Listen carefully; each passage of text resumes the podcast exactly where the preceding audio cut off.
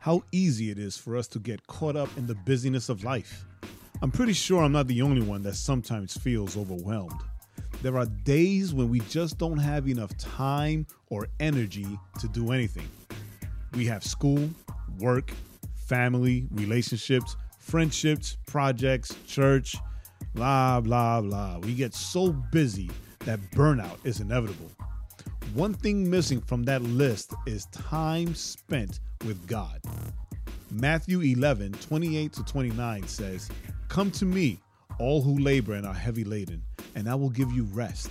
Take my yoke upon you and learn from me, for I am gentle and lowly in heart, and you will find rest for your souls. We must go to Jesus to find rest for our souls. Remember, it's not about how busy you are, it's about how much time you spend at His feet.